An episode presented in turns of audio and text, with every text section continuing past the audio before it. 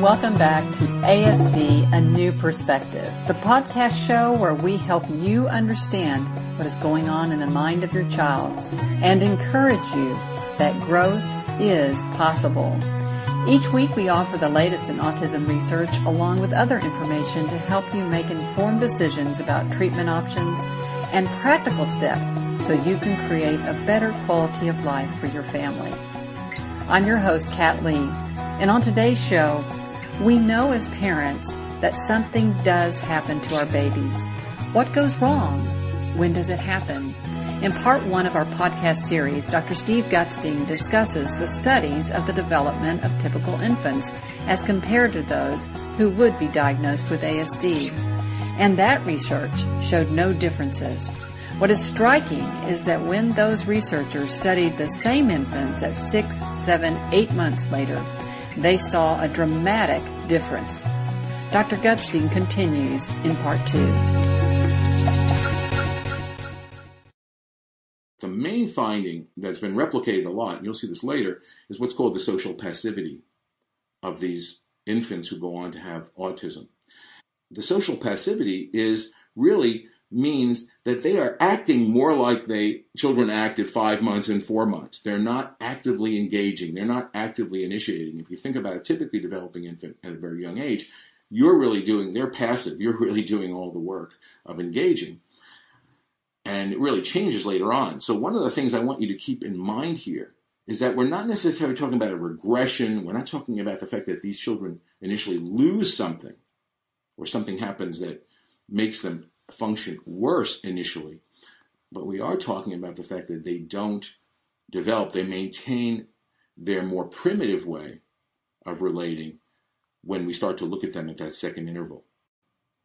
And so what the scientists are struggling with and trying to understand now is what's happening between that period of time. That that seems to be a very critical period. Now there may be factors before that that are influencing, but there's something happening in the latter part of that first year that really creates a divergence between those children who are going to have ASD and those who are not. And what I want to do now is to give you some perspective from typical development to help you understand what might be happening is that infants are born with two powerful drives, and I think most psychologists, most developmentalists would agree with this, and neuroscientists. One I call stability maintaining, and that pr- primarily drives behavior during the infant's first months of life. The idea to maintain regularity, stability, sort of get basic meaning in your world, you know, resolve some of the chaos around you. And especially during the first months of life, the need for regularity, whether that's physically, whether that's cognitively, is very, very important. And to sort of keep things stable, you know, to maintain things rather than to be disrupted. Now, what in my model, and, and according to research, you would see this receding during the second half of the first year. And but it never goes away because if you think about it, anytime we're under a lot of stress or fatigue or crisis, we, that stability maintained, that need to sort of move away from change and novelty and incongruity and challenge really becomes secondary and we, we need to just sort of have stability, you know, and and we, we do things actually to maintain that stability for a period of time to avoid things like that until we feel less stressed out. So it's still there, but it hopefully does not become prominent in our lives, especially in children's lives. Now, we think about growth seeking, we see it first emerging during the second half of an infant's, a typically developing infant's, in the first year, and then henceforth, we hopefully see it becoming the primary driving force. The psychologists have referred to it using terms like mastery motivation, intrinsic motivation, and personal agency.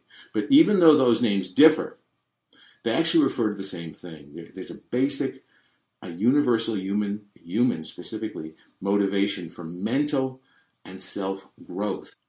What we see is that typically developing infants are becoming highly motivated to actively engage, to be active in their world, no longer passive. The first months they're they're pretty passive, right? They can't really use their bodies very well. I think of them as sort of heads without bodies almost because they don't have the motor control to to affect anything, to influence anything, to explore things very well, right? But starting in that second half of the year, they get to do they get to crawl, they get to move around in physical space, and they start developing the ability to reach to things and take them, turn things, and then have some way of influencing their world. They also develop cognitively. What we see is around seven months, the prefrontal cortex, or the, what we call the executive part of the brain, starts to be activated. It's there beforehand, but we don't really see a lot of activation until that second half of that year. And we associate that with more conscious thought, with what we call mediation, not to be so reactive, to be able to stop for a second and study something before you act on it. So, infants start to become very motivated to engage with their world, with their parents, with their environment, and they're really starting to do things that are enhancing their own mental and self growth. They're not totally dependent on us to do that. They're going to explore on their own. They're going to experiment, dropping things, see how they fall. They replicate what I talk about replicating Newton's original studies, dropping different things in the world. They're going to do that with us. They initiate those. They become initiators. They're not just waiting or reacting to us. So they're forming a perception of themselves as agentic, meaning being able to be active agents in their world. And also, they stop being interested in what's familiar. If they already have seen it, they don't really want to see it again. If they can do it, they don't need to do it again. And so, this growth seeking drive, we say that it really privileges your attention. It really focuses their attention to novelty and also incongruity, meaning things that haven't fit their meaning system. That, oh, I haven't seen, you know, that doesn't make sense given my prior system of thinking. Infants are continually having to upgrade, right, based on new things that they're finding and seeing, continually having to upgrade and reorganize their understanding of their world based on new information. This growth seeking seems to foster a lot of exploring, experimenting, and practicing.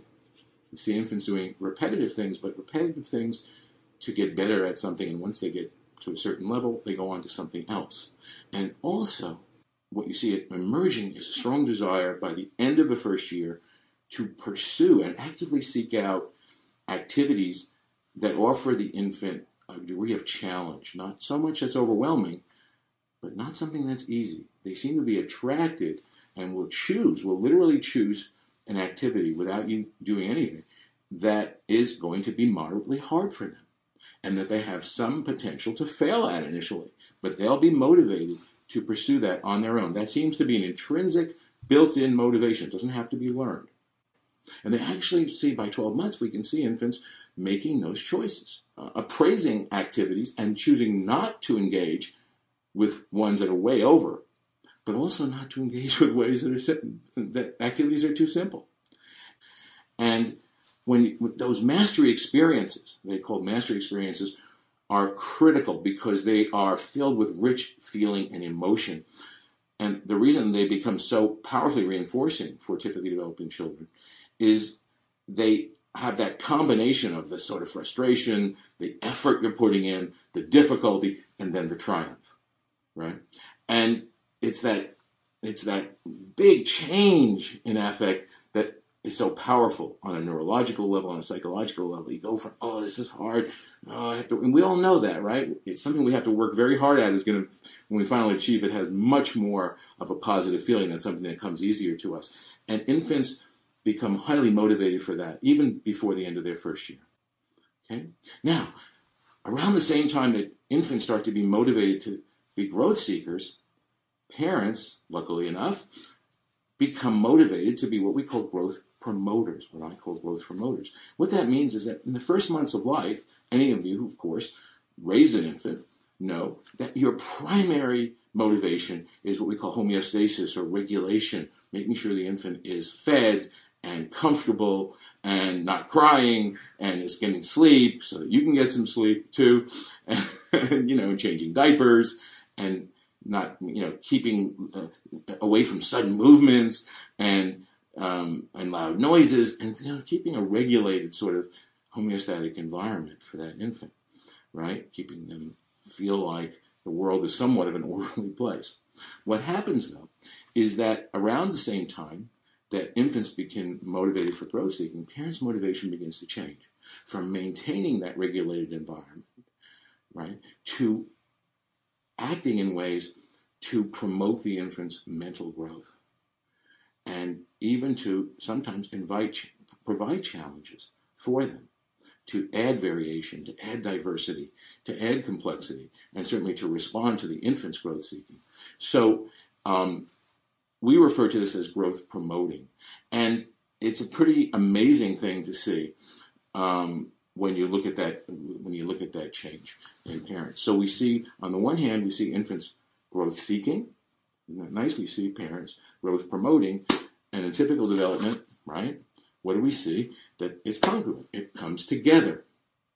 Right? It's very nice. They're mutually supported. We have infant growth seeking, parent growth promoting, and what that happens when those come together, it, it starts a cycle, a wonderful positive cycle where both parties are mutually influenced. They're both sort of driving each other, pushing each other towards growth in a very positive way, mental and self growth. So, over many engagements, remember, we're talking about if you're with a typically developing infant, you're home with them, you have scores. You have many, many, even in the course of a day, you can have 50, 60 little tiny engagements with that infant, right? Where this is happening where they are developing this very strong emotional linkage the infants are developing between their increasing personal agency little by little, becoming more of an ability to influence their world, themselves, others, and your role as a parent, parent's role in that process. They're seeing, they're really feeling that connection of you being agents supporting their growth.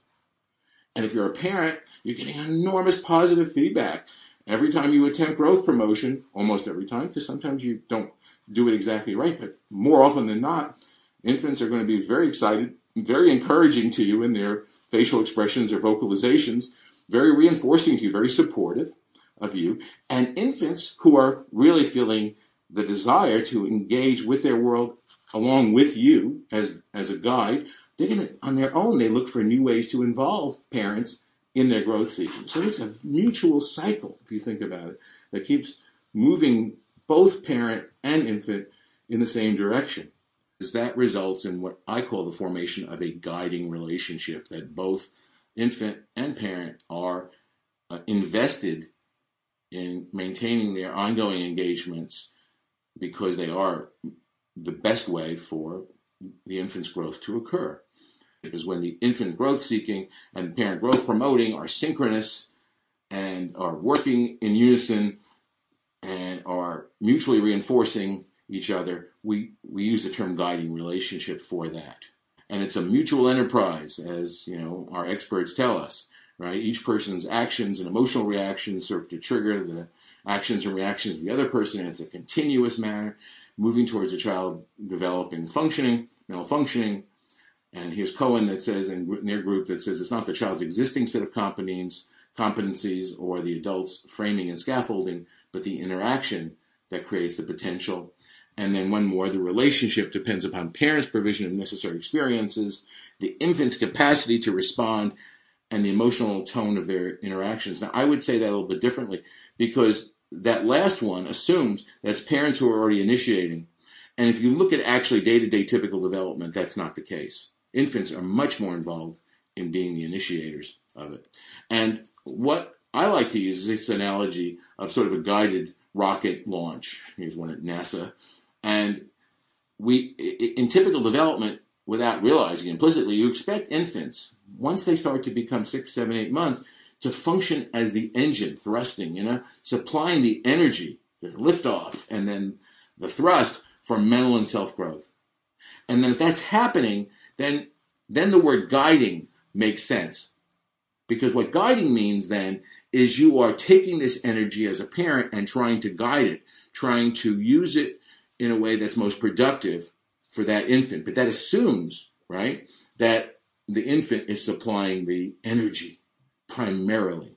And that allows you as a guide to act as what we call the guidance system directing that infant's energy in a productive way. And that's really important because that's what guiding is. Guiding is not to get somebody to do something. It, guides are, don't do a lot of that initiating. They do some, but they're mostly being responsive to this energy that's coming and the actions that are coming out of growth seeking. So if you're if you're going to be a successful parent guide, you are very dependent on your apprentice, your infant, in this case, or child, taking those growth seeking actions, providing you feedback and enthusiasm. And if you watch typical development, you'll see that through their ongoing, that infants, once they get to that age in the second half of the year, they're just co- constantly initiating and they're taking actions in their world and towards you. And it means that you're going to spend a large majority of your time in what we call a responsive manner. And that means you're responding to their energy, responding to what they're initiating, what they're attending to, what they're looking at, because it's productive. And your job is to mediate that, sometimes limit it, sometimes modify it, elaborate it, sometimes to use it as a springboard for a next step. But you're mostly in a responsive role. And that's very, very important because that is such an alien concept when we think about autism, where, and we'll talk about that later, where parents lose the ability to be responsive. But you also sometimes act to initiate, right? But even when you initiate, you're expecting that you're going to get feedback from that child, determine if it's appropriate, and determine what an appropriate one step ahead initiate, you know, goal would be, or what you should add to that activity, to that interaction, to make it growth promoting. But you you, have to expect you're going to get the feedback. And then the other thing that you depend on, whether you will it or not, really in typical is you're getting an enormous amount of enthusiasm and positive emotional response when you attempt your your growth promotion as a guide. Um, you know, you're just constantly getting affirmation from the infant that you know leaves you to want to do it more and keep going. So those are things that I think we take for granted that make us successful as a parent guide. Thank you so much, Dr. Gutstein. And thank you for joining us for ASD A New Perspective, the podcast where we help you understand what is going on in the mind of your child. And join us in the continued journey as we encourage you that growth is possible. I'm your host, Kat Lee. See you next time.